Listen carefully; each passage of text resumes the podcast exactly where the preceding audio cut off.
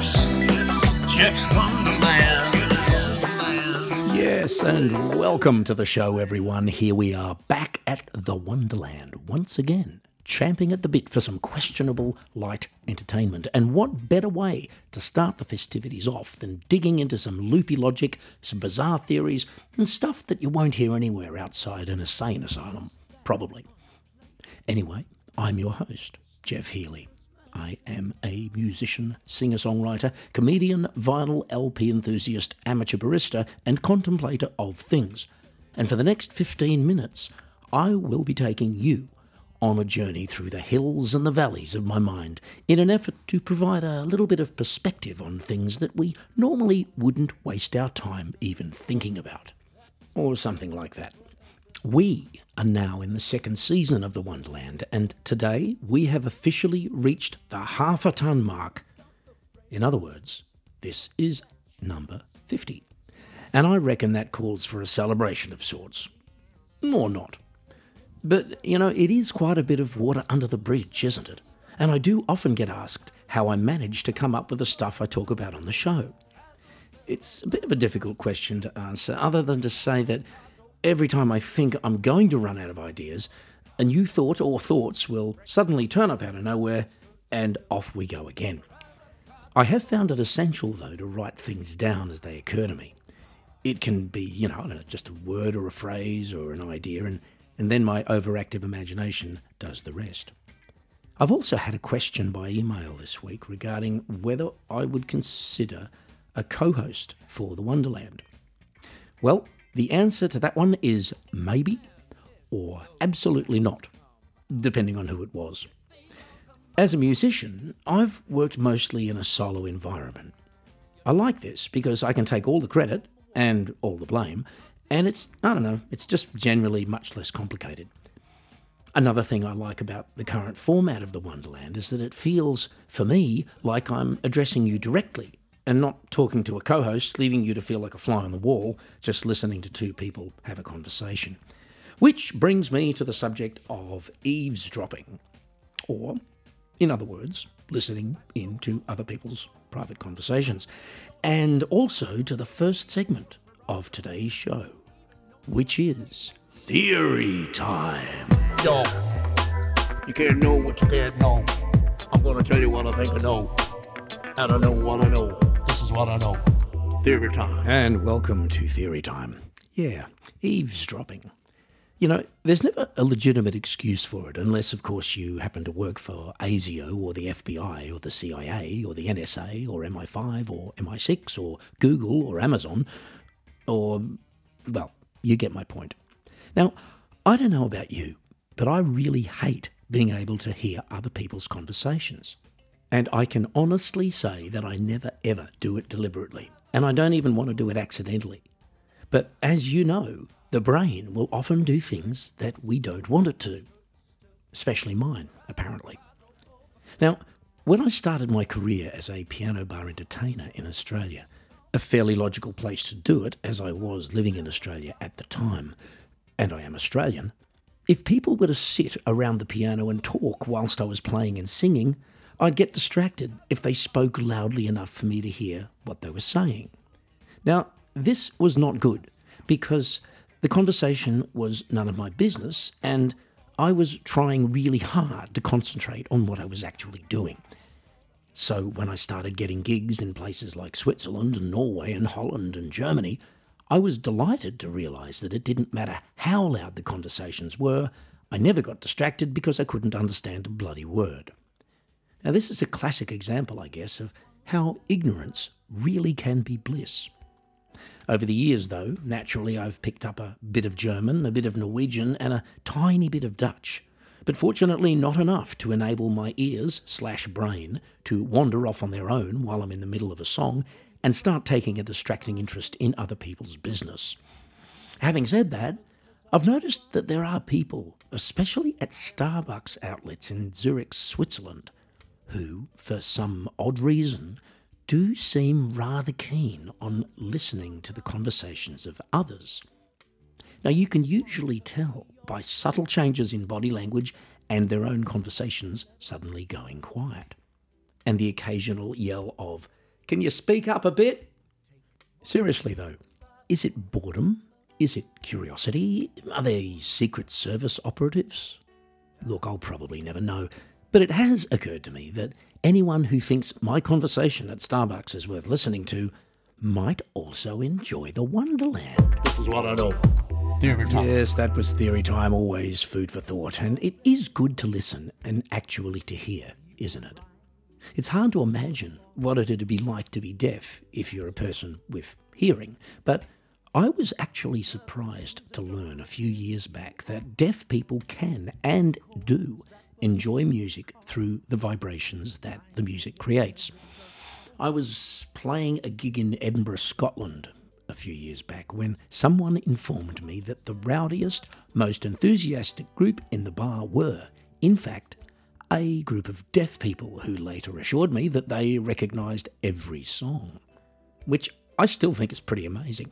Anyway, speaking of music, we've now arrived at Song of the Day, and this week's offering comes to us from one of our Wonderland approved artists, in this case, Lofthus, which is the brainchild of English singer songwriter and producer Mark C. Cole. So today's track's a song from the forthcoming Lofthus album, which Mark assures me will be out on the streaming services very soon. Now, I've been lucky enough to hear a bunch of the tracks from the album, and look, I've got to say, this is sounding great. So, anyway, here's one of them, and this one's called War, as in W A R. one kiss to make it better. Just one kiss, and we will be alright. Just one kiss to make it better.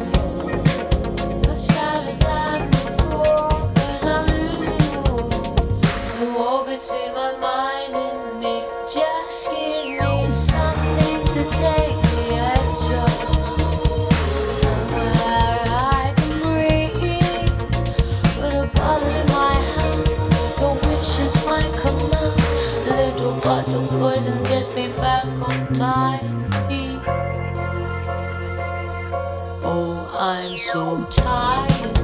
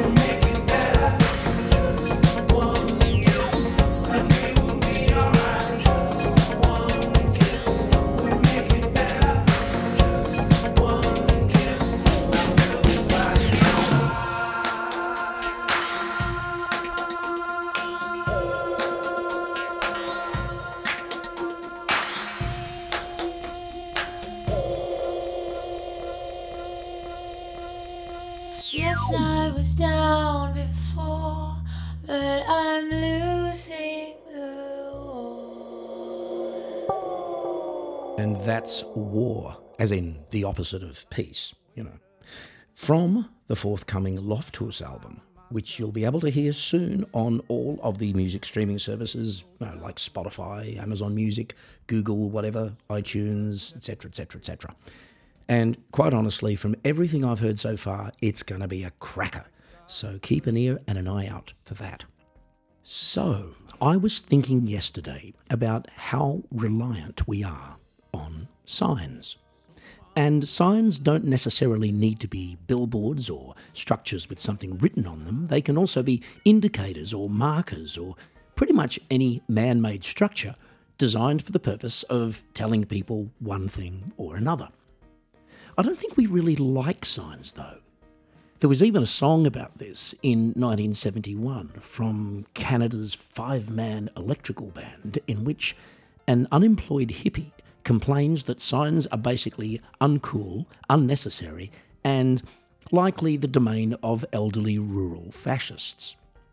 It is an interesting point of view, to be sure, but whatever your age, location, or political persuasion, I think you'd have to agree that we'd all be screwed and a little bit lost without them.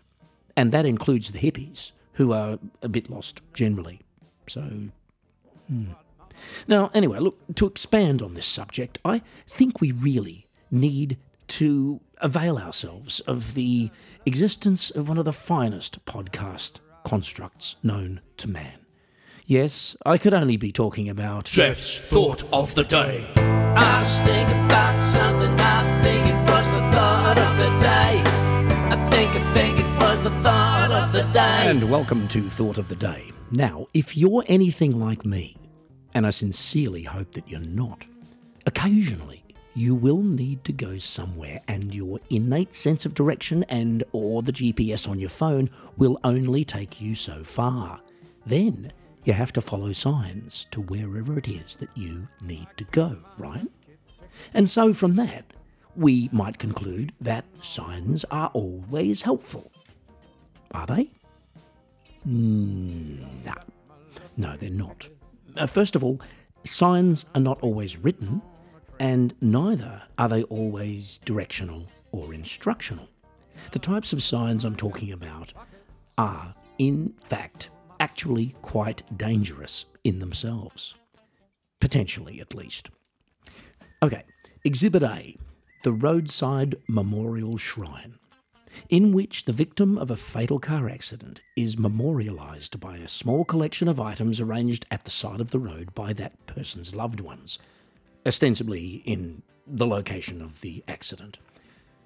Now, these items can include flowers, perhaps a cross, and in some cases, a candle or a light of some kind. I used to think of these things as 50% memorial and 50% warning to other motorists to drive carefully, lest the same thing happen to them. But I've come to realise that it's more of a three way split 30% memorial, 30% warning, and 30% bad idea. Because let's face it, however well intentioned these little memorial shrines are, they are distracting and thus potentially dangerous for other motorists. I did a little bit of research on this. Okay, not really, I just Googled it. But I was able to find out that while relatively few studies have been done on the subject, there is quite a groundswell of opinion that these things are indeed a hazard for an easily distracted driver, and potentially deadly. Which is pretty ironic when you consider why these quaint makeshift memorials are there in the first place. The fact is, they are technically illegal in a lot of countries, but most local municipalities are willing to turn a blind eye, partly out of respect for the bereaved, but also to avoid the likely shitstorm of local outrage if they actually went out and removed them all. And so, folks, my two surprising takeaways from today's thought of the day are 1. Road safety is fine unless it creates a problem for the local council. And 2 risking other people's lives is an acceptable part of the grieving process. I think, I think it was the thought of the day. There you have it, another thought provoking and immensely useful episode of Thought of the Day.